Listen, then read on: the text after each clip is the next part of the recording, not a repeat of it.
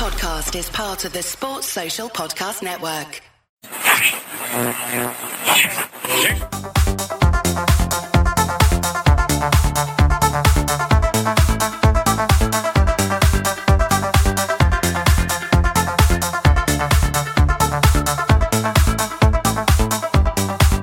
Hello, good evening, and welcome to the midweek fix on the LFC Daytrippers. I'm your host Keith, and tonight I'm joined by three regulars at this stage. I'm delighted to be joined by Davo. Davo, how are you? Grand Keith, not about it. Not Really. I'll. I'll, I'll after watching that. Yeah, yeah, I think we're all a bit, uh, bit happy after seeing that. You know what I mean? We'll talk about them in a few minutes. Um, but yeah, I'll put a bit of spring in the step. Um, Kev, how are you? Good, mate. Yeah, not too bad. Looking forward to tomorrow. But so again, watched that tonight, and it was just like it was boring. I gotta be honest. It, if you were watching that to be entertained as a neutral, you picked the wrong game. So it's just one of those, isn't it? Indeed, it is. Indeed, it is. And Chris, how's things, my friend? Happy Hello, with good. that tonight. Oh yeah, happy then not shit out on the way through to another Champions League final. I couldn't be, I couldn't be arsed with all that nonsense. But yeah, no, all good. Liverpool keep winning. The women keep winning. Um, big game tomorrow. All good with the world, really. Exactly. Yeah, it, it, there's a lot of positivity around, you know, and yeah, you know, we we joke about United getting knocked out tonight, but we were just speaking before we came on air there that it does remove that um uh, one more factor that you know you draw Manchester United in anything and it gets built up and can be more tricky than it needs to be. And this whole battle of Britain show you it's one more uh, notch off that uh, argument, and it's good we were saying, you know, Liverpool in 2005 didn't have the greatest team and, and got their way to a final. And the thoughts of, of Manchester United doing the same, we can firmly put that to bed now. But the game there tonight, lads, you know, it, it was two teams that maybe don't have the quality that you'd expect. And would, Davo, would you be worried about Atletico in the next round? Uh, but listen, I'd, I'd, listen, I'd probably rather avoid them. But listen, if we, if, like, if we, if we get them, I'd probably worry about, I'd worry about going over there. Like I said before we come on, I thought they threw the towel in very, very quickly in Anfield in the group game. But look, as Kev said earlier, that we before we come on, um, they're a different beast in uh, in knockout games, and we seen it tonight. Like, geez, they shit housed their way to. Like, I don't think I'm not sure United had a chance really after Atletico scored. Oh, Black made a good save from a header. Um, other than that, I don't, I don't think United created it. And so they really shit housed their way after the goal, um, or in the second half. So, now listen, I, I'd back us to beat them, but would it be would it be uh, good on the eyes for two legs? No, absolutely not. No, I think you have to. The way we played them in the groups, we sort of went for the throat with them, and I think you have to do that. You can't let them Yeah. shithouse their way into a game because if they get a goal up on you, you know it, it's very similar to. Chelsea. You know, it's hard to break down because they on paper their formation might look like you know three, five, two, but in reality it's playing five with Five, two holding midfielders and wingers are fullbacks and all this sort of stuff. So it's yeah, it's it's, it's a bit of a pain in the arse having to get them. But look, we'll take whoever we can get. Excuse me.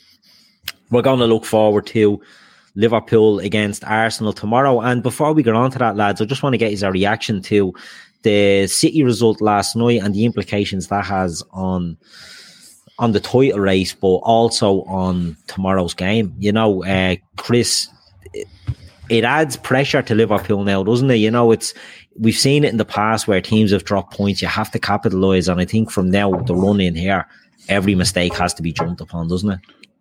It does really. I mean, for the City result to matter, you've got you've got to keep winning your games. I mean, in terms of what Liverpool need to do, it hasn't really changed. This they had to beat Arsenal anyway, um, regardless. Even if City had won, it just now gives that chink of hope that we play twice now before City go away to Burnley. Which I know they have a good record at Burnley, but it'll be the first time that if we can win our next two games, City going into a game not top of the league, and it just puts that little bit of pressure on. I mean, we're already seeing like how their players are reacting. You know, Bernardo Silva wasn't even asked about Liverpool, and he's talking about us. So it's it's a bit of a, a mental slip that, that you don't want them to do. I'm sure Pep's probably secretly not happy. Uh, it's interesting how Pep starts talks about how long the grass is. I seem to remember our manager getting lambasted for that sort of talk, but it's interesting. Yeah, It is, you know, it's uh, there's a fragility about Manchester City, Kev. You know, we've said it before about Pep Guardiola not being able to handle pressure, or maybe not being able to publicly, you know, look like he handles pressure. Um, but Bernardo Silva, Chris touches on, you know, he, I hate this, you know, rattled and all that. But he does look like he's a bit rattled. Um, that Liverpool did, they're not foolish. They seen that they had a big gap on Liverpool and we've caught it and we've we've hit the hit the ground where we needed to do it and and they can just smell us coming up the back of them, can't they? Yeah, they're very in very they're very close to doing what uh, Keegan's Newcastle did. When they were out in front by a country mile years ago and they got pegged back slowly but surely and they ended up losing the title and they never they were never the same after. They tried again and it just failed uh, City are very, very close to that at the minute. But saying that, I'd rather be in their position than ours. Um, they're still favourites for the league, whether we want to admit it or not, whether we want to talk about it or not. They are. I don't admit it. No, they are because the the reason they are is because we have to go there. We got a draw against them at home, and last night they should have walloped Palace. Mahrez missed some gilt-edged chances. Guaita was outstanding. And most nights they're not going to miss those chances. Tomorrow night we had to go. Chris is right. We had to go and beat Arsenal. We still have to go there and beat them. It was still it's still in our hands, and it was always in our hands, irrespective of last night's result. The media will blow it up to being more than what it is. But if we win our last ten games, we win the league. It's that simple. But it's a monumental task to keep this run going in the league. It really is. When you stand back and look at it, look at the record that we've had since Christmas since the lads have gone away to AFCON to the end of the season. We're virtually going unbeaten until the end of the season. You know, that's nuts. That is absolutely almost unheard of for a side to do that. And yeah, if City slip up, great. If they keep, if they make another mistake between now and the end of the season, and we keep doing what we're doing, we'll win it more comfortably. But I honestly believe that we have to win our last ten games. So it doesn't really do much last night's result helps us. It gives us a bit of a boost, but in the grand scheme of things, I think we win ten games, and it goes down in the record books as probably the greatest title win ever. Yeah, I mean, what last night does, Davo, I suppose, is it means that if we win all our games, we will win the league. Kev said it's not much of a difference, but whereas if City had won that, it would have been a goal difference thing, and it's taken for now, for today, mm. it's taken that off the table, hasn't it? It means like we can scutter our way to one nils and win the league now. Whereas, you know, if we were look, Kev's right. It's a, it's a some task to go and say we're going to win ten games and go on what an eighteen game winning mm. streak to win the league but it's the little psychological chinks that you're chipping away at and you're looking and saying, as Kev said, we could be on top of the league, big if mm. before they play. And these are the little psychological things that can sort of hit away. To me, City look very fragile mentally. I've said it for a while. And the little things like that can be what hits them, can't they? Yeah, well, look, there's no look. You can dress it up whatever way you like. We probably will have to win our ten games but listen, you, you, never you never give back City dropping points. It was great watching it. I watched it last night. Kev was right. Another another night they win that far a five nothing. Yeah. Uh, Palace were blessed at times. Although, listen, they could have got a couple of goals themselves. One, yeah. But listen, eight like eight games ago, I think it was fourteen points in it, and then we obviously would have had a game in hand, so probably went to eleven. But it was funny enough. I thought it was done when City beat Chelsea at home, and De Bruyne I was asked about it in his in his post match uh, interview. And in fairness to him, he didn't just play with a straight back. He, he he turned around and said, "Look, your man asked him, look, it's nearly done, isn't it?" And he just said, "Look," he says, "for a team to stop us, they'll have to be perfect." And that's probably what we're going to have to be. We have been so far, um, and I think I agree with Kev. They're probably favourites because I think our running is harder. We've got tougher games, as far as I'm concerned. But hmm. We're better, than, we're, we're better than every side that we're going to come up against, except City, arguably, and we arguably are better than them. So, form, listen, are, it's it's it's game on. Listen, I'll be behind the couch for the for the ten league games. you wouldn't you like you wouldn't want it any other way. Why would you want to be fourteen points behind them and just trotting along in second and FA Cup and Champions League? Like You, you do realize that, yeah, you want to be in it to win it. Davy, you might need to get another couch, mate. You do realize there's a chance we could play them four games in a row. Yeah, ah, stop. I, I found that delight today. You could potentially play in quarterfinals, league quarterfinals, F, FA Cup semi final if you get there. Yeah, Yeah. four Um, times. You in might, you might need you might need to buy about three couches. So, yeah. I was watching from the front garden. Yeah, The- that's the, it. interesting thing with City is, uh, I think Andrew Beasley tweeted it, was their record against second to sixth is they've drawn with us and they've battered everyone, they beat everyone else. But their record against seventh to twelfth, eleventh in the league Yeah. is they've only won two. They've lost twice to Spurs. They've only took one point off Palace. They've only took two points off Southampton. They took three points off Wolves against ten men with a fortunate Jeez, penalty. Yeah, Spurs have done the double over them, and you know they're a tight game against Villa. The weird thing with City is they're actually, against the better side. They're doing all right. It's the mid-table got pistol to play for, sort of going for Europe. That's what they seem to be doing. That Palace, that but it's that Palace performance, which is you go, oh, City battered them, but they drew, or City battered them, but they lost one 0 and that that's now becoming a bit of a pattern now. Now look, Yeah. it, you know they could just go and win the next ten games, and you look really stupid. You go, that that's what they're capable of, but they don't feel as scary as they did probably two seasons ago. Still an excellent, excellent side, and you know I'm not doing them down, but they just don't quite feel feel like they have Aguero's a huge ability. miss for them. Hmm. The fact that they didn't get Kane and they don't play with a nine, they needed a proper striker last night. You know, I've no sympathy for them, Kev. They had No, one on the bench and they didn't put him on. get me- they had don't one on the wrong. bench and they didn't use him. And No people will sympathy argue and say that Gabriel Jesus isn't a forward. Gabriel Jesus is a centre forward. Yeah, he was he converted to a winger by Pep Guardiola. Hmm. And, you know, Pep Guardiola, I'd be a huge Pep Guardiola fan. I, I'll be honest. I think he gets a lot of stick. I think he's he gets into his own head too much. But Pep Guardiola is too fond of reinventing players into different positions. And sometimes, like this, he's left himself where he has a centre forward there who probably hasn't got the most confidence. Raheem Sterling could probably have done a job for him as centre forward better than Phil Good- Foden or Jack good. Grealish can. Gundogan would have been a good one because he's he's made a habit of scoring big goals at the moment. That's Yeah. his thing. That's his And thing. He's a bit of a bit of a genie, you know. I think he just he, uh, he overthinks everything, Pep Guardiola, and Yeah. he, he get thinks too much about them. Do you know what I mean? And the, you know, you, you said it yourself there, Kev. They, they they could have battered Crystal Palace last night, but Chris is right. These games are the ones they tend to struggle in. Now, I don't expect them to drop many points Hmm. on the run in.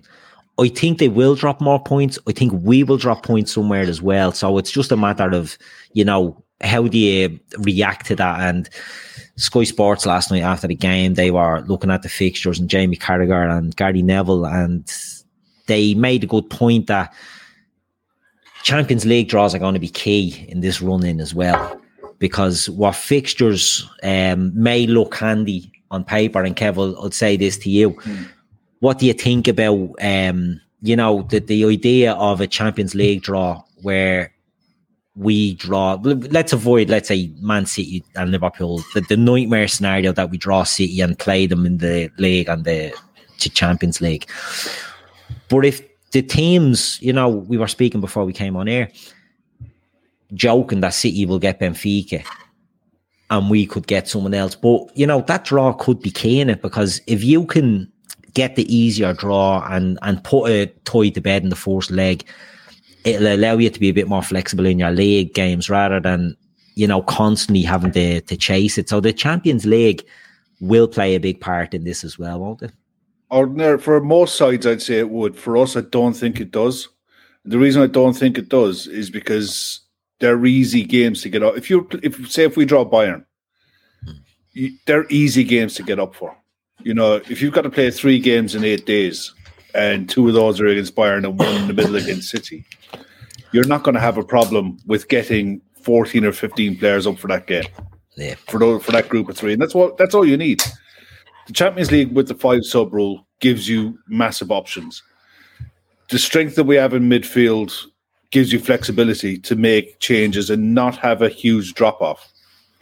Front three now, well, front five that we can pick three from. the drop off isn't massive, and the back four, you know, the centre back pairings that we have, again, Konate, Matip, Virgil are your main three. There's not a huge drop off between Matip and Konate, so I think in some ways it might benefit us to get a more difficult tie. It doesn't have to be the most difficult tie in the planet, but a Benfica game, yeah, you could go there, win 5 0, and take your foot off for the second leg, but you're not going to take your foot off for the City game, which is the one in the middle. You know, so it. I don't think it, it's as much. It's probably, if for argument's sake, it's a tight first leg, we don't get a positive result against City, then it becomes a problem if you have to get yourself back up after that you know, where you could be in danger of losing the city for argument's sake and going out of the Champions League because of a tough draw. Then it could be a problem. But I'd look at it the other way. I'd be looking at it at the positive side that you get a positive result in the first leg against a really top quality side, bounce into the, the Etihad off, off the back of a confident performance, come out of that with a positive result, and then go straight through to the semi final of the Champions League after knocking XYZ out. You know, it's it has to be the way the Klopp and the players have to look at it. You know, and they keep saying they have this mentality of one game at a time, one game at a time. And to be honest, they've been saying it for this long now. I believe them. I genuinely do that. You know, Klopp and Lijnders will probably manage games and on paper before they play, but the players, I think, focus on the job in hand and worry about that, and then move on to the next game. Yeah, you know, it probably would benefit City more. I think the way they'll look at it is, yeah, Benfica, ideal, knock them out, focus on Liverpool. Whereas I think if they got a, a Bayern Munich, I think it could really hurt them. Yeah, exactly. A, Bayern, that's it. Would really do a number on it. The, the the focus will be at some point. City will say, you know, Pep Guardiola comes out saying he's not worried about the Champions League. Uh, De Bruyne said it the other day, oh, if I had to pick, it's the Premier League. But Davo, at some stage, they're going to start looking at the Champions League. And do you think they could take their eye off the ball a bit? Um, or do you think they're equipped? Because oh, the psych again, I'm big on, on this psychological thing. This Liverpool team in the main have gone and won the Champions League and won the Premier League and have got that sort of hump off their back. Whereas City I still feel there's a bit of a fragility there in the sense that they'll say and say that they don't obsess about the Champions League, but they must do. Surely they're they're going to have to oh, they will look, start looking at that. Th- listen, it's it's the big one for their ownership. It's the big one for Pep. He hasn't won one since uh, he had Messi. But see, the issue about for him about taking your eye off the ball is like I'd say he would pick any other team in world football to be chasing than Liverpool. Yeah, any other team he's already come out and said it's, it's, it's his hardest opponent that he's ever faced managing. We're we're coming, we're, like we're we're coming, and that's like he knows that it's down now. It might be down to a point tomorrow, um, depending on the result. It might it, it could, we might drop points, but at the end of the day, he knows that we're we're fucking we're right after them. Um, I'm taking him his eye off. He tends to kind of, like you said, he kind of gets into his own head, tends to overthink things at times. He's done it in the Champions League he's listen. I don't watch them enough to go into the nuances of formations against Southampton when they drop points yeah. and stuff like uh, that. You couldn't watch but, them all the time. But, but, like, particularly in the Champions League, he gets into his own head, not playing Fernandinho in the final. Uh, just mad stuff like that. It is a bit. You mentioned it earlier, like uh, Bernardo Silva brought us up in his interview, and then on, on 90 minutes when the cameras on the pitch, Pep Guardiola was get, kind of getting into a bit with Guaita, the, the Palace keeper, uh, over something. Now, listen about Spaniards and all, but you could tell it was a bit. It wasn't a it wasn't a blazing row, but he, he wasn't happy about something, maybe time wasting or, or whatever. He was he was whinging and moaning about. But listen, he, he, he knows he's up against us, and that'll be giving him sleepless nights, be it in the Champions League or the league. I, I, I just don't think he can. I, I don't think he can afford to take his eye off the ball uh, with the Champions League. He's just going to have to. He's just going to have to roll. He's just going to have to go game to game. Really. Yeah, Chris, that was right. You know, he said it many a time, Guardiola, about the the Liverpool being the, the hardest opponent he's ever come up against. And again, something they spoke about on Sky Sports last night after the game. Uh, Jamie Carragher said um, to Gary Neville, like, these are two of the best Premier League teams of all time. And he said, you know, Neville played for Manchester United and some great teams. There was great Arsenal teams, great Chelsea teams. For these two to be hitting 90 points plus we done it for two seasons, then had last year where we just fell off a cliff. And now this season looks like it could go to that again. It's phenomenal that there's two teams that are going at that, you know, that pelt. I mean, if Liverpool weren't around, Man City are cantering to league title year after year without a challenge.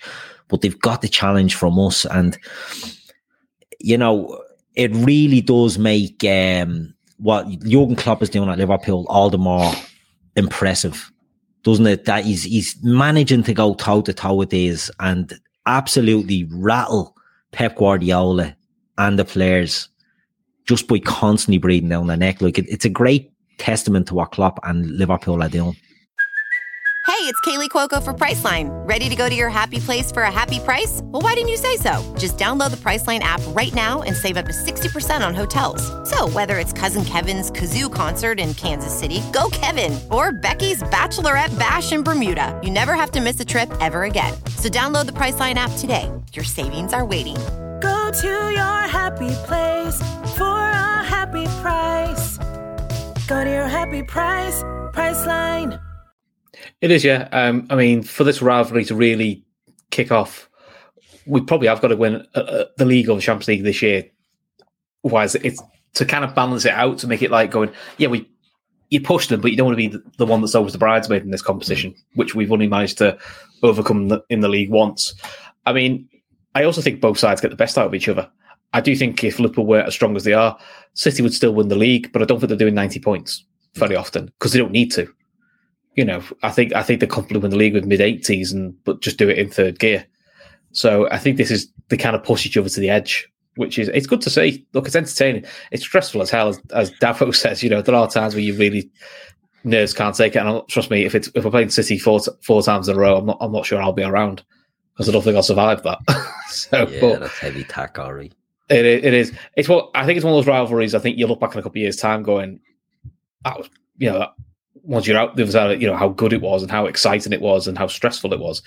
Sometimes being in the middle of it, you sort of lose sight of how good it is and get get involved in tit tit for tat shit that does you don't really need to get involved in. You know, I think we we forget how good our side is, how good City side is. Because everyone talks about how good City side is, and it is brilliant. You know, it may not be the entertaining most entertaining side at times, but look, it get it gets the wins, it gets the numbers that you want. But people forget that you know, to get that close, you know, this squad is just as good as City's. You know, we're pretty similar standard wise. We've just done it in a slightly different way because that's how how we'll run. Doesn't mean our way is better than their way. It's just, just a different way.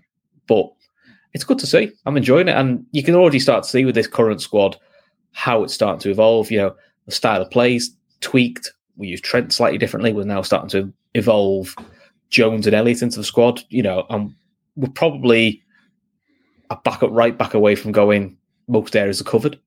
You know, maybe we'd you would like another midfielder in the summer, but you know, it tweaks now. I'm looking at this squad. Whereas maybe after last season, a lot of people were thinking it's a bit of an overhaul job. And I think once you have your best players fit, you realise the squad's probably not quite as bad as we thought it was. Yeah, very true, very true. But lads, look, we look ahead to tomorrow night. Liverpool play Arsenal. Arsenal are uh, in a bit of form. Mm-hmm. Um, Kev, would you think that Arsenal pose a threat, or do you think it's a false sort of form that they're in, that they're beating teams that they probably expect them to be? But confidence breeds confidence, and if you do that, you will be well placed. Are you worried about the threat of Arsenal tomorrow night, or do you think Liverpool going into this in their own good run of form should have enough to get through? But they're the two best sides in the league on form. Um, yeah, Arsenal are beating the size they should be, but this is, this version of Arsenal is probably the strongest version of Arsenal that they've had this season. They're all back from they're all back from injury. They'll play a four three three that is very quick up front. Lacazette is playing that centre forward role where he drops back into midfield, kind of like what Bobby does, very similar. And with the other four that they have, be it um, Smith Rowe if he plays, um, Saka, Odegaard, and Martinelli, they have pace and trickery and youth and ex- exuberance. The only thing that you look at them is you think you're uh, Granit Xhaka head far away from a red card. And if I was an Arsenal fan, that would be what would worry me because if we move the ball as quick as what we're capable of moving it, you can entice Saka into do, into doing something stupid. He's just got that kind of mentality, that Dexy Lovren mentality, that I can win whatever ball I want, and your technical ability just doesn't match what's in between your ears. So you can play on that a bit. Um, they're a good side at home. They have threats, but we're very, very good and very strong at the back. So I back our defenders. I back us to get a, key, a clean sheet over their back four being able to keep us out. Uh, that's where I think this game's won and lost. It's it's the back line, the keepers, who's who's going to make the le- the fewest mistakes and who can capitalize on the mistakes that are made. And I back us over them. And it's interesting you should say that, Kev. The goalkeepers, I think, is key. And Davo, look, you played goalkeeper at a very high level. Um, you have a great read on goalkeepers, and I'm wondering what you're what you're thinking on Aaron Lonsdale. I call him Aaron Lonsdale. I think he's fucking brutal. Um, a lot of Arsenal fans think he's better than Alisson Becker.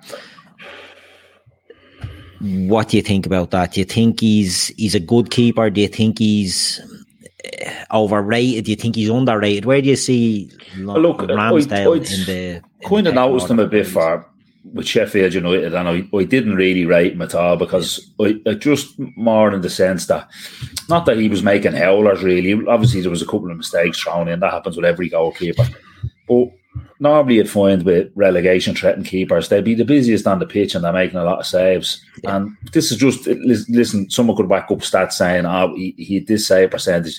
at Sheffield United. I'm just going on from when I seen him. He didn't save a howler. Yeah. Do you know what I mean? Like shots were going in. Now listen, they weren't his fault. All the, but from from my looking at him, I was just like kind of the first thing that jumped out to me was he doesn't really save a whole lot of shots. I put my hands up and say when I saw him, I thought, Jesus Christ, what he is doing. He's being better than I thought. But it's been a it, there's a lot of the, the the stuff around him has been a bit over the top now. Like that save he made against Leicester from the free kick a couple of years ago that he tipped last season, I think, or whatever that he tipped onto the bar. If that goes in, the goal where he makes the save, it's a howler. It's an absolute howler. He has to save it. He should save it. It looks brilliant that he, he's going the other way and he gets us he gets a hand up and flicks it onto the post. So that's kind of that's my kind of read on, on keepers is that listen, they make good saves, but if, the ball went in where the shot is going, would it be a would it be an error? And that's kind of how we look at most keepers. Mo Pickford the same, Alisson even the same, all of them. But um, he tends to he tends to be getting a lot of credit for saves that you know what I mean. If they went in, you'd kind of be questioning. That's going to be read on on Ramsdale uh, for Arsenal. Now, listen, he's he's I, I know an Arsenal fan at mate mine knows his football. Um, he actually talking about tomorrow. He actually doesn't think they'll be playing as well as the as as as the the build up they've been getting. He just goes to be kind of getting away with it a small bit. He kind of thinks on Ramsdale it's more he's very vocal and Leno wasn't vocal at all and the back four and the rest of them are buying into that. So there's been a, a collective kind of they've a bond. Um, which is listen, which is is good, it's what you need. So that's probably why he's um he's probably taken to, to it so well at Arsenal. But listen, he's not he's not at Alisson Becker's level now, not at all. Um, listen, is he is he better than Pickford? Listen, it's a toss of a coin. I don't think either of them are, are, are brilliant. Yeah. Be I am throwing Ramsdale in because Pickford is fucking useless. But no, listen, I just we, we definitely have the better keeper. We definitely have the better back four, as Kev's saying. So hopefully we can be forward and and and fucking score. Do you know what I mean? Keep them put them under more pressure than, than they put on us. Because listen, they'll they'll try. Just saw a bit few clips from Carragher last night. They'll try and press us, and if we can play through the press, there is a lot of space there because they leave Partey on his own. Um, so listen, if, we if we can get at them like that, you- you'd have to think we get some joy. Yeah, but from a from a keeper's point of view, is Ramsdale's biggest issue his footwork? As in, he's not in the he's not because I always think with Alisson, Yeah, the talk of him is his footwork's that quick that Yeah. that's why a lot of his saves look simple because he gets himself to a position where he doesn't have to overstretch himself. What I always think is the reason he's doing these Mm. what I call camera saves is because Yeah. footwork wise, he's got himself in the wrong position. He's and he's having to throw himself to make Hmm. a save. Well, it's the whole thing like they used to say about centre halves and last tackles, and if you're not reading the game, you, you might have to make a last tackle. Alisson makes some saves that people wouldn't bat an eyelid to. And I'd kind of just be watching, on, Jesus Christ, how's he moved his feet so fast to get across there? You know the one where he's taking it straight down his throat into his chest, but it might mm-hmm. be three yards to the right of the centre. Most of the goalkeepers just push off that, push off their their right leg and get down and get a party on that and hold it in. So his, his footwork is phenomenal. Um, and with Ramsdale, yeah, listen, like I said, I, I haven't kind of obviously I watch Alisson way more, way more than I watch Ramsdale. But like I just mentioned about them saves, he is kind of throwing himself around the goal a bit, and that at times that can be down to your down to your footwork and, and not being quick enough to to to shift across. I remember being at the the Champions League semi final, the Ghost goal game, and uh, years ago in uh, now five, and I watched Cech warming up, and he was very he was similar to Alisson. I couldn't believe how quick he, he moved across the ground, I was how on the same quick he moved yeah. his feet. And just watching him in the warm up, I couldn't believe how quick he moved his feet from side to side to get across. He was it was frightening. And Alisson is, is the same, whereas Ramsdale is, is one of them keepers that likes to push off and, and, and make the camera safe. He spills a lot as well. Hmm. You know, the shot will come in and he'll get it on the second goal or it'll bounce off him or bounce in front of him. He he doesn't make clean saves and he doesn't come for the ball in the air. Hmm. Alisson, I what impresses me a lot about Alisson is he's very comfortable coming for the ball and taking the ball cleanly, as if he's a centre forward or a centre midfield playing for a county side. Yeah, you have no problem Hmm. jumping for a mark and taking it. You know, it, that kind of the amount of pressure that that would take off your centre backs. Plus, your forwards can read it and they're on the move straight away. It's little things like that that can be decisive in games like this, especially if they're tight. Hmm. You know, it's it's they don't often get the credit they deserve. But Alisson, there, I think it was on Amazon. There was a Brazilian a Brazil documentary. It's either on Amazon or Netflix, and it is mainly in Portuguese. But you watch the uh, training sessions that Taffarel was putting on for Brazil. It's all or nothing, is it? The Brazil team. yeah, with yeah, with Alisson and Ederson and the other Brazilian keeper that was there. He's still playing in Brazil, as far as I know. Waverton, is it? Weverton, Could it, think, yeah, it could have been. Yeah, but you just watched that training session. It was ridiculous, and they were just making these saves, having a right laugh with each other, and as if it was nothing. And it's like you can tell why they're they're outstanding keepers because they push each other at international level, and they're bringing that form into their club game. And it's no surprise that they're the two they're at the two elite clubs in Europe, and they're successful with. You know, it's testament to their ability. It's a country that never got direct. They produced the best outfield players in the world for years, you know, but they were never really noted for pushing through keepers. And then suddenly you get one come through, and then you get a glut of them come through. It's funny you say that, like about Brazil. I know we're going slightly off topic here, but I was looking at something the other day, and you're right. You know, Alisson and Ederson are two really, really top keepers, like two elite keepers. And look, we'll all remember for years Brazil would be going into tournaments, and Taffarel would be the keeper, or there'll be others would be in there. D, there was a, a- another one, and they were never solid, and the defense was never solid. But it was a sort of look at Thiago Silva being the greatest ever Brazilian defender. And you know, look, I I read a lot about South American stuff that I wouldn't have seen, and I look at every bit of old footage I can find, and I was, it got me thinking, you know, is Thiago Silva the best Brazilian centre back of all time? And he probably is, and that shows the the the transformation in Brazil that they to their detriment, I think. You know, after Ronaldo, Rivaldo, Ronaldinho, all these boys, when it was attack focused, there was a big change to get them more defensive even though they have Neymar, it's gone very much in the last maybe 10, 15 years to improving at the back. And my brother's putting a shout in there for Lucio. Yeah, Lucio was a great centre back as Yeah. well.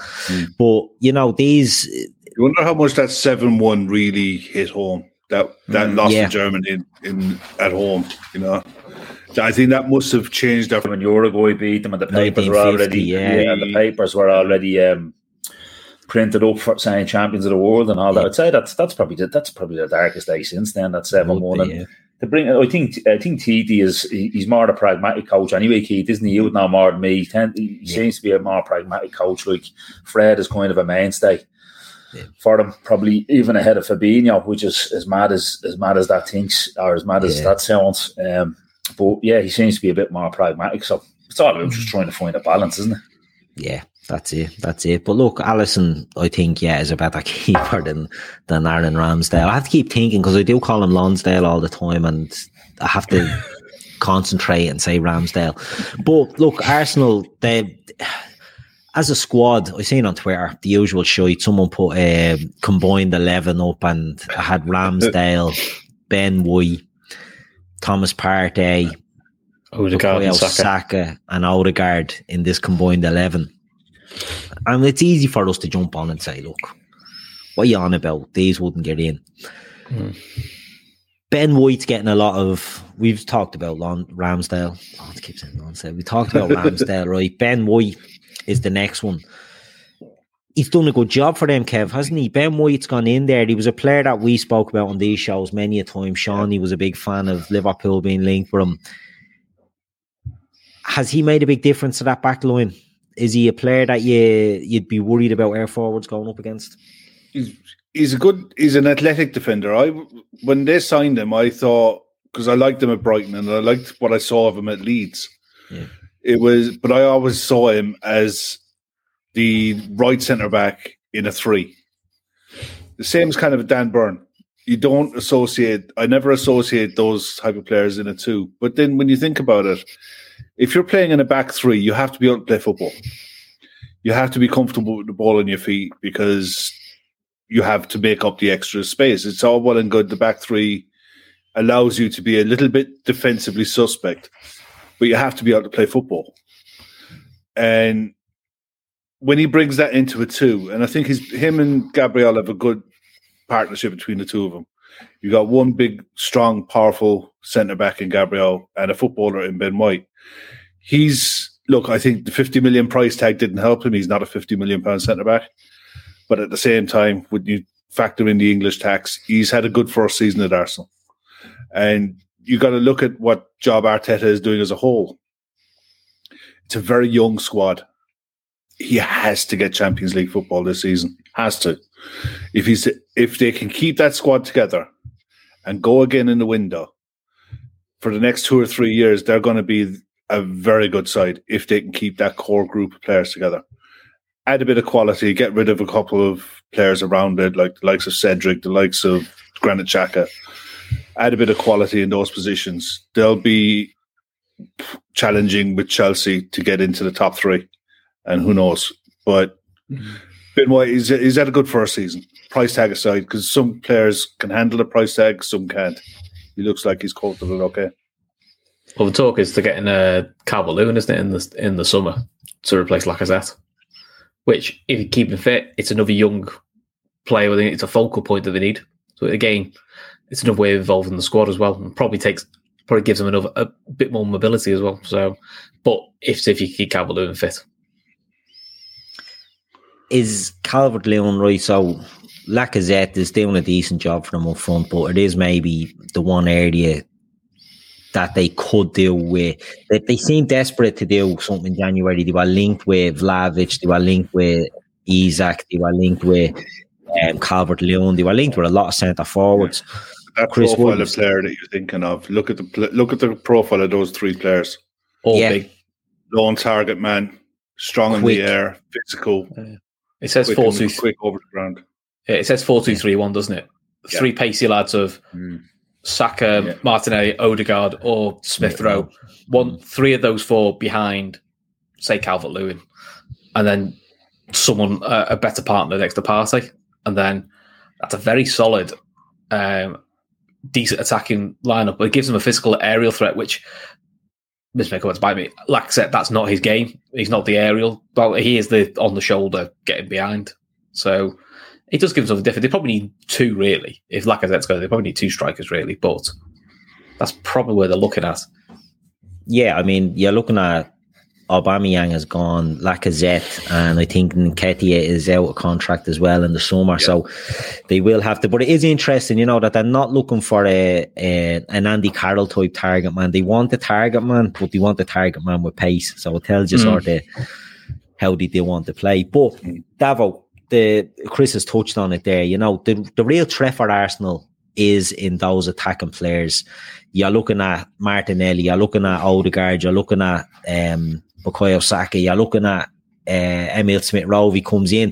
Do you think that's where they can do us the most damage tomorrow? Is that that what we need to be wary of? Is those players sort of hovering about? And I'm thinking, especially Martinelli playing off the left, where look, we know Trent. He's been actually uh, quite good defensively, but if teams do get in, they tend to target that side. Is that one that we have to be wary about?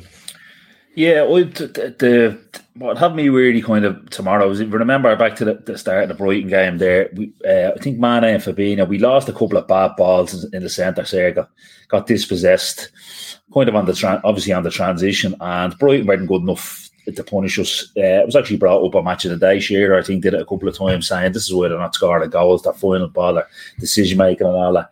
But Arsenal's will be far better them three, they're, they're, I think they're excellent, the, the, the three lads. I think Klopp really, really likes Martinelli and Saka, really likes them. I think if you, if you could go in and pluck the two of them out there, you would, big time. Um, really likes the two of them, and they have quality, they have confidence, they're playing well. So th- th- that's really like my weirdness wouldn't come kind of particularly down Trent's side for tomorrow. Now, listen, that could be totally wrong, and Martinelli could roast them and get a goal tomorrow, and I look stupid. But I, I really do think in the transition. Like if we if we're sloppy in possession in midfield, or if it goes up to Sadio's feet, or if it's Bobby, and we're giving up loose possession, they will be able to punish in the transition. Absolutely no doubt about it with the, with the three of the lads.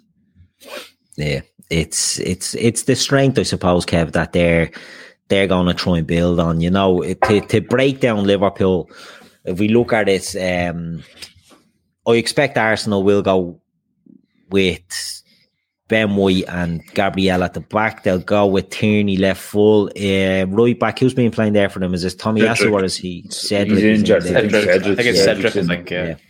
Uh, midfield will be Partey. Will it be Odegaard and Xhaka? Yeah, Yeah, yeah. I think so, yeah. And then most likely Lacazette with Martinelli and Saka either side of them. yeah. Yeah, he's he's he's very he's. I was watching the. I think it was Ma- Monday Night Football, and they did a Carragher did a bit on him, where he's very similar to Man City setup, where the the six will be isolated, the two eights will go and link up with the forward three. One of the fullbacks will go, and one will sit. So if the ball's on the left, the right fullback will stay and make a back three, and vice versa on the other side um, you can get at them if you if our front three, our right forward and left forward, occupy the space in and around Thomas Partey. That's where we can get at them and expose them. But I've seen some of the comments in the chat, and they're saying yeah, Arsenal haven't done anything against us all season. All season, Arsenal have had issues every time that we've played them. It's They've called never. I don't think. It's called the Bamiyang. Yeah, but I don't think they've ever had their best 11 available to them in any of the games that we've played. And they have now. And they're in a really good run of form. And they're desperate. They need the points. They need to get something out of the game. They'll be happy enough with a point. A point, they'll be delighted with a point. You know, if they can nick a win, great. But they need to get something out of these games in hand. You know, they, they, that's their one fear. Any Arsenal fan that I know, they're all telling me the same thing. They've got these games in hand, but look at them. They're tough, hmm. tough games. And the worry is that they could go on a bad run and those games in hand can disappear on you really quick. And then suddenly you're level on points with Man United and Tottenham might have caught up a bit and you haven't pulled away. And now you're in a bad run of form. Mm. You know, whereas Arsenal are favourites for the top four at the minute. They're only favourites as long as they can put points on the board. I think And the they uh, won't get a better chance than tomorrow night because this is their best eleven in form, and they've got nothing to lose, everything to gain. It's a dangerous Arsenal to, Arsenal side. You know, we've got to be honest about that. I think the uh, the big game then for them is the uh, Tottenham one because that is a bit of a, a double win. if if they win that one in ha- that game in hand, it, it strengthens their position. It Yeah. probably kills off Tottenham's chase for top four. So I think they'd like something from our game, but I think the, the biggest game in hand is probably the Tottenham one because it has a, a double positive if if they win it. Indeed, That's, what, indeed. that's, what I'm tell- that's what I'm telling myself anyway. yeah. Look, we, we've been too nice to Arsenal. Um, let's talk about Liverpool, boys. Um, They're quite good. Yeah, Not we're bad. quite good. We're quite good. You know, football, like. uh, we're, we're dressing up. Dav, I'll come back to you. We're dressing up Martinelli, maybe having a, a chance at, at Trent Alexander Arnold. Do you think Luis Diaz plays tomorrow? And if so, Cedric Soares gonna have a sickie? Is he gonna pull a ring in sick in the morning? Yeah, listen, I, I do think uh, Diaz will play tomorrow. I'd say he might go with the same front three, just purely because I think Jota he needs he needs minutes. Like he, I thought, like going back to the cup final, he came on, he looked way off it. Yeah. He's, he's looked way off it when he's kind of come on, and he's obviously been out for a while. So I would expect him probably to do 70, 80, 90 even against Forest in the cup. The same with Firmino. I'd say he has that game earmarked for them lads uh, to get to get minutes in. So I would expect Diaz. I would expect the front three to be the same. Uh, Once Mao was all right, I think he was training tonight or this evening. So I would expect that front three to be the same. The only thing that caveat I'd have with it is I'd absolutely love to see Diaz coming on after with a half an hour to go, just jogging off to that side with the injection that you could bring into a game, not knowing, listen, the game could be could be nil all, it could be one all, it could be whatever. With the injection that he'd he'd come in because he's absolutely fucking electric at the minute. So listen, I do expect him to start. Um, and I'm not saying I wouldn't start him, but like if you could do both things, geez, I'd love to see him coming on with half an hour to go. Uh, just to with tired with, Ar- with a tired Arsenal back four because he's absolutely fucking he's electric. I, I love watching him. Yeah, he's he's given us that, uh, as you say, that injection that not that we've been lacking, but it's amazing what one signing has done to the squad. Do you know what I mean? We're going in here. Uh, people in the chat are saying, you know, oh, Jota owns Arsenal. Bobby has had a great record against Arsenal as well. especially away. Yeah, and the fact that we're going in here now with realistically, I think we've all five of them. Have we? To they're all available. Yeah, they're all they're all available, all yeah. in the running, all in the you know Emery chance of playing. But Chris, I think Davo touched on you know the front three could be the same as as the weekend, and I think that's coming becoming our first choice front three now. A lot of people would say Jota as the centre forward. I think Mane has looked good in there. I think it could be a case that this is the front three for the run in that's going to be seen in all the big games. Do you think that it will be the case tomorrow and we'll look at maybe resting it later on or, or can you see a change or two in there? I'd go the same front three uh, because they're probably the most in form of the five. Bobby just come back from injury. I think Jota is now some like seven or eight games without a goal. You know, even between so he's. I mean, he's like he's that sort of striker. Is that he does go on streaks. It's just that his streaks are normally quite long. So I think he's just on a bit of a dip here. Diaz at the moment is probably the most in form out of the front three. Uh, and for Mane, you know, that number nine position seems to have revitalised him. I if we're going to keep Sadio Mane, I think that's where he should play from now on. Is it should be hit him, you know, Diaz should be the left, Salah should be the right, and it's probably Jota and Mane fighting for the number nine position. That's what it should, or, or Firmino. I think that's where now Mane should only be used as a winger in emergencies. I actually think that suits him. I know he's there's elements of his touch and he, he, he's sometimes a bit slow starting, but his goal record from the playing that number nine position is pretty good this year. And I think whenever we've played number nine, he's pretty solid. So um, I personally wouldn't change it. Um, I don't think Salah will do a full game though, because whatever that injuries he's had, you probably get an hour, 70 minutes out of him. Then I think you have to take him off because Salah's just not. He's, I think he has gone from a little bit of a dip by his standards. You know, he's still a good player, but he's just. And I just think that's. I, I think that's probably some of the uh, the Afcon catch up with him. So the best thing that's going to happen for Salah is plays this game and then probably is nowhere near the squad for the Nottingham Forest game. Yeah, I'd imagine that will be the case. I don't think has he scored from open play since he's come back from AFCON. Yes, yeah, he scored. in He scored. He scored. a- He scored a Norwich game at home. Oh Yeah, yeah, yeah. He, he's got he's got about four penalties, hasn't he, as well? Since Yeah, then? yeah. Um, it, look, uh, Liverpool at the moment that that front three, Diaz is just electric. Mane looks good in the centre. Salah has been Salah. and we have got the options in res- in reserve um, to do some damage. But one player I want to talk about, we'll come on to our starting 11s, and it's the midfield that I want to I want to talk about.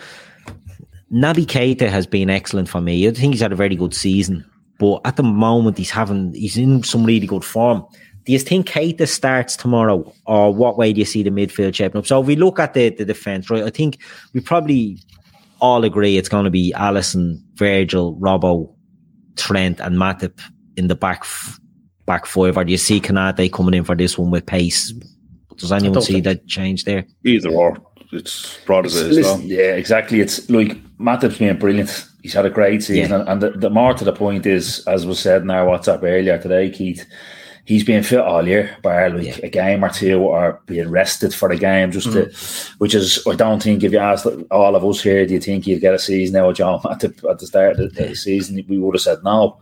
So I think he's it's the been most min- excellent. Yeah, it's mo- it probably is the most minutes. I think so. It's the most minutes he's. I think it's most he's ever played for Liverpool. I'm not sure if it's the most minutes he's ever played in his career. And So, so fair play to, and he, and he has been he has been backing up sometimes with three mm. games a week. Which, let's be fair, none of us thought he could do three games a week. No, absolutely not. But my, my point is that, like, as good as Matip has been, the drop off hasn't been that bad when Konate has got in. Like, he's a, he's a young player. Um, we spoke before, Keith. We definitely got the, the, the better one out of two from Leipzig. Um, so, um, Walker, oh, like- God, hand grenade. do, do you know what I mean? Like, it's like I don't think anyone would be kind of batting an eyelid if it's Konate and, and, and Virgil. But I, I, listen, it, it probably will be Matip. I'm with Davo. I think uh, Konate and Matip have got this both got this wonderful ability as if you don't play for six weeks and you drop them in, it's like they've been playing all week. Uh, and that's a hard skill to have because some players do take two, three games to get back into the rhythm. Joe Gomez is a bit like that. He needs a couple of games to get into a rhythm, which is probably why he struggled this year. Matip or, or Konate, I've never seen players where you just drop them at Old Trafford, not play for three weeks, and you wouldn't think he hadn't played for three weeks. It's a it's it's a skill to be honest to be able to do that. Yeah, so we, we all think it'll be that back f- back five. We all, Kev, what about yourself? You see any changes to that, or No, happy with that? When front three would be as front is. three the front three, Yeah. the back five is the back five. Yeah. Um. So the midfield, Kev, Yeah. we'll stay with you. How do you see the midfield shaping up for Liverpool? I said this to Chris earlier on. I think there's definitely a discussion to be had about Naby over Hendo. Hmm. Purely and simply, form is one thing, but his energy levels, his ability to get up and down the pitch, um, his reading of the game has been really good. And I would love to see a midfield three of Fabinho, Thiago, and Naby, because I think they offer you the same as what Hendo and in and the other two would offer you know, you've got your destroyer, you've got your controller, and you've got your box to box energy. It's just a case of on that right side, when you look at what Tierney and probably Martinelli would offer with Xhaka on that side, would you prefer Hendo to be covering for with Trent on that side, or would you prefer Naby to be on that side? Because offensively, I think you're going to get the same out of both. I think you'll get the same kind of levels of creativity. Hender's probably a better passer of the ball. He's actually a more progressive passer of the ball than Naby is. But Naby has that ability to be able to put his foot on the ball and carry it 30 yards and then do something with it. You know, and I think the other, the front three could work off that better than what they would do with Henderson passing and moving his way up through. I would nearly, I would start Naby tomorrow. I would. So you're going Naby, Fabinho, would, yeah. Thiago. Yeah. Chris, what about you? Uh, I, I see Kev's point, but I think Thiago and Keita best position is the left of the three, and it feels this season when everyone's fit, them two are fighting out for the left of the three. So I think Fabinho plays. I think Henson gets one more game because he's also in. He's actually been in pretty good form since probably just before the Inter Milan game when he was pretty much written off as Yeah. a man in decline. Um, he's sort of proved what what what I thought, which was I don't think it was a man in decline. I think it was a man in bad form, which happens. Um, I could possibly see Thiago sitting out this game again and doing what we did for Brighton, which is bring him on for the last half an hour to, to control the game. Uh, I think again, I think they want to ease Thiago in, but then at some point, I do think in these big games, he likes to play Henderson, Fabinho, Thiago. That seems to be his go-to midfield for big away games. But all I'd say for Keita is fair play to him. There's quite a lot who'd, who'd sell him, who'd have sold him last summer. And I don't bat an eyelid now when he plays because he's played really well. Uh, so I think Keita starts, but I think it might be at Thiago's expense.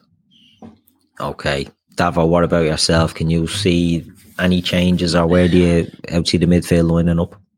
Well, look, at when you when you when you start the conversation, I had in my head it'd probably be Keita for Henderson with Thiago and Fabinho, but I'm kind of I'm betwixt and between now with, with the points the two boys made. To be honest, I just it, it, like it does seem to be his goal too. if he, if if they're fitting for it. And Henderson, uh, Thiago, and Fabinho, I think Keita has been has been excellent. He's been he's been getting around the pitch well. He, he gave he gave one off one away at the start, kind of early enough in the Brighton game. But apart from that, he, he did he didn't put a foot wrong.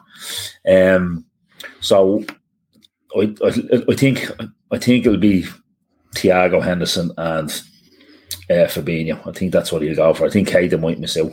I think. Oh, listen, I, I would probably, I would probably go Keita, but I think he, I think he might go to the tried and trusted. Listen, his, his Klopp's press conference, they didn't watch it all. I just read a couple of the quotes, and he's talking about ten cup finals, and we have to go for it, and this, that, and the other. And so, listen, he knows it's like Shawnee Lawson says, it's big boy football now. It's you're down to you're down to ten cup finals in the league. I know dropping points probably isn't fatal, yeah, but listen, we know how big the game is, so I think he might just go for his try and trust it. Yeah, no, very true. When it comes to these big games, a lot of fans.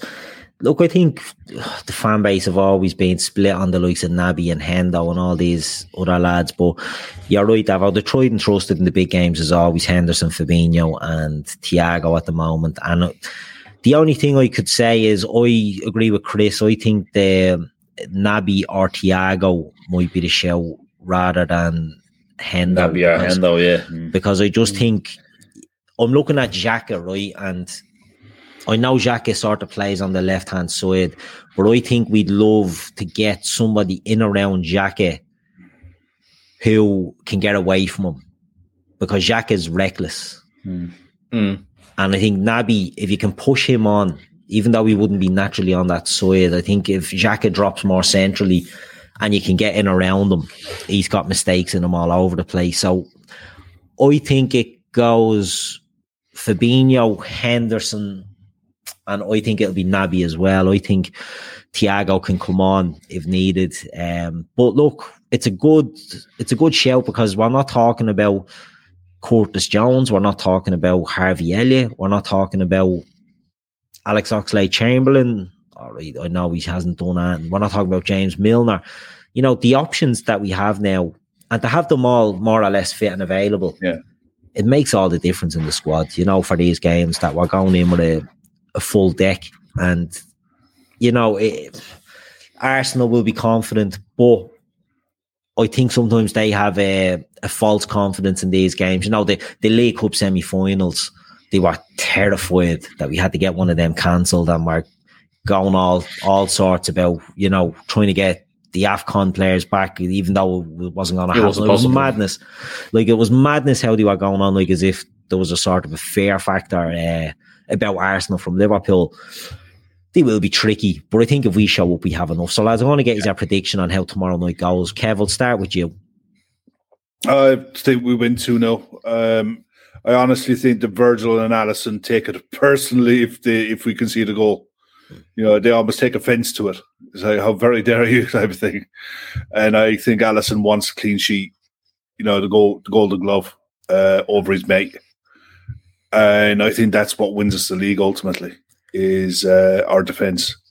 I think we've more than enough. Diaz is electric pace. I have never seen a Premier League player a player come into the Premier League with his pace and his ability to his control, his touch, and confidence. He's getting more confident, and he's he's going to give Cedric absolute nice. He's going to give the dictionary definition of twisted blood tomorrow night. He'll rip Cedric to, to shreds. That's a lovely pitch. That's a great stadium to play football in, and he's going to have a great time tomorrow night. I think. I fancy two 0 and it could be more. It could be more because if Arsenal get brave and think they can come out and press with four or five, like they have been, or six even in a press, then our front three could really have got to town on them if we're if we can get through that that first press. But we can't be careless either. You know, we can't be reckless. But I've com- I've confidence in two now. Excellent. Chris, what about yourself? Oh, he's, he's nicked me score again. Uh, I had 2 0 as. I, I had Salah and Mane to score. Uh, I think it'd be a tight game. I think it'd be tough, but I just think we have a slight. I just think we just edge it overall in every in every department for Arsenal. But I think this will be the hardest game we'll have had against Arsenal in quite some time. Um, but yeah, so I, I've got a I've got a two 0 but um, I don't think I think it'll be a tougher game than some are making it out to be. Yeah, Davo, what about you? Uh, well, listen, you know what prediction I'm going to put into the WhatsApp at 10 past 8 Yeah, tomorrow. yeah, but in seriousness, I think it just, listen, I agree with Kev. Our defence is being brilliant. I don't actually don't know what the number is now, clean sheets for Alisson. and He's on 16 now. What, what the two of them are. But I, just from the law of averages and against a good side tomorrow, I think we can see it. But I think we win 2 1. Um, I think we we ju- we just get the job done. I think I think we win two. And listen, if we're sloppy and we give up chances, they they'll punish us. They they have the quality to punish us there. On form, as was said earlier, uh, they're scoring goals. So if we're if we're sloppy, they'll they'll punish us. But I fancy us big time down the other end to cause them absolute kittens. So I think two one two one win. Yeah, I think it'll be tight enough as well. Um, I'm going to go for 4 0. We'll go for 4 0. I was waiting to go. I was waiting to go five 0 actually. Yeah, Yeah, um, no, but in all seriousness, I think Liverpool will win tomorrow. Um, I I sort of get what Davo was saying. You you can't give these lads a chance because Arsenal are in a position now where they've a good young core. They're brave. They're not afraid. Which Arsenal were in the past. You know they they played nice football, but they'd no no killer instinct about them. They'd no cutting edge, and I think the likes of Martinelli and Saka play particularly without sort of fear, and I think they could cause us problems. But I think we will come out winners, possibly a three-one win for Liverpool. I think. Um, these will have been eyeing this up, Keith. I think that this is a real like yeah, it's a test for them. They, these will be looking at this going, right, listen, how far have we come? They'll be pumped up. They'll be, now listen, that'll bring its own kind of nerves them as well. So that's what I mean. If we can kind of manage the game, kind of keep foot in the throat, don't give it fucking stupid away or like that, and kind of drain a bit of the confidence that they have, I think, do you know what I mean? It, it might be a, it might be a more comfortable night than maybe if we're if we're fucking sloppy and stupid and give the give them young players something to hang on to or whatever. Do you know what I mean? Because listen, these will be up for every pundit is talking about Arsenal being beaten, who they should be beaten. See what they're made of on Wednesday. They'll be building it up themselves. So we just need to be on it. yeah, exactly. And look, I think we will. I think the the Reds go marching on. There's a pressure on us now that we've been given a, a glimmer by City. We have to make the most of that. It has to be 10 cup finals. And it'll show what the rest of the season will be made of. You know what I mean? I think Liverpool mean business. And I think we've we've all said it. The introduction of Diaz into this team means that while at times you could say the front the front line can go stale. At the moment, he just gives you that little bit of, you know, unpredictability and a bit of electricity that we need. And I think that could be the difference on the day that, you know, we've all said Cedric might be might struggle against him, but look, hopefully we we have a good one. So look, before we finish up, lads, I just want to shout out about our sponsor, Féileacáin. Um, the link is in the description on our website, on every show, everything like that. We've spoke about it before. Féileacáin is an unbelievable charity. People don't know about it. It helps people that suffer a loss, um, during or after pregnancy. Um, it offers a service that if you may not have gone through it yourself, you certainly will know people that have gone through that and anything, you know, that people can get to help by way of counselling or support or anything like that. This, this, these look after that sort of thing. And we under the LFC Daytrippers try our best to promote as many charities as we can. Um, we've done stuff around Young Kane, we've done Sienna. We're looking at this now and we really love people to get involved. If you can donate, donate. If you can share, share. Every little bit helps. I would say not to put in super chats because we, no offense, YouTube are great and all that, but we don't want them taking a cut. Any donations you can do, do it through the donate, um, on the on the page in the description, uh, and we appreciate that. But if you can't donate, because we know, look, times are tough for everybody out there. We're constantly, I keep slagging Gav saying he's like Bob Geldof, scourging people for money, but you know, share it. If you can't donate, share it because uh, people will be touched by this in one way or another, and and you know, the more we share, the more we get it out there. So look, any hel- any help we can get on that would be brilliant. Um, so tomorrow night, Kev, uh, Chris, are any of you on doing a post game or anything tomorrow? What's the plan? Do we know? Uh, I, Kev will- prob- Kev- I probably Kev will will be. be tomorrow night. I'd imagine. I'd be surprised. Unless Gav's doing it on his Jack Jones or someone else's. I haven't heard. I haven't heard. Someone So- will be on for sure. Yeah, there'll be someone on, and then I'm sure you boys will be back on on Friday with Yeah, the we're sports back on on on Friday. Friday. So like that, Gav will be back during the day. There'll be loads of stuff happening. Um, so yeah, stay tuned. If you haven't subscribed, subscribe. Hit the like button. Comments. Leave comments in the YouTube afterwards. Positive, negative, whatever. You know what I mean? Because we won't improve if we don't know. You know, I think we're great, but no good me thinking we're great. Let us know if there's anything you you think that we can change or you know that that you'd like to see us try out. Don't say watch alongs. We don't like watch alongs. Um, but we're open to suggestions other than that. Um, but look, we leave it there tonight, lads. Thanks very much for coming on. The chat was kicking in there tonight. There was uh, West Ham fans, I can see Everton fans. There was an Arsenal fans and all. It, it seemed to be a nice, uh, peaceful evening in there. So well done, well done the chat. But Davo, thanks for joining me tonight. Yeah, no Pleasure worries. having you on. Enjoyed it. Enjoyed it, boys. Good stuff. Kev, always a pleasure. Never a chore, my man. Good stuff. You're robbing me line. Chris, I was going to say to you, never a chore, but Kev ruined that one on me. Um, great to have you on. Uh, we I enjoy these shows. You just go on, you have a little chat. Happy days. What more do you want? All good, mate. All good. Look forward to Friday now, Kev, aren't we, aren't we mate?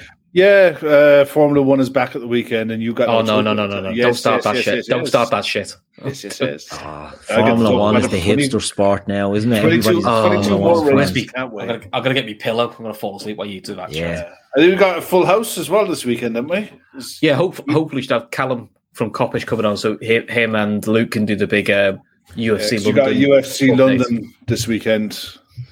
Paddy's Day weekend as well over here. Uh, pretty sure there's GA going on, decent matches going on. There's rugby, FA there's FA FA, Cup weekend. Cup, there's shed loads Ah, of stuff. What Test a match going on at the minute. Yeah, There you test go. match starts at the West in the West Indies tomorrow, so we'll probably touch on that as well. No golf Love though. Think- oh, A well. good old test in the West Indies. Who doesn't love that? A bit of dreadlock holiday. I'm gonna put on a bit of makes you 10cc. sick when you it makes you sick when you're watching them in Jamaica and it's like 28 degrees and the sun's out and they're having a couple of bottles of red stripe watching the cricket you know like Not not as sick as it not as sick as it makes me watching England bat. Trust me. There you go. So that's enough talk at the Barmy Army. Boys, it's been a pleasure. We'll leave it there. We've been the LFC Daytrippers. This has been the midweek fix, and we'll see us all again soon. Social Podcast Network.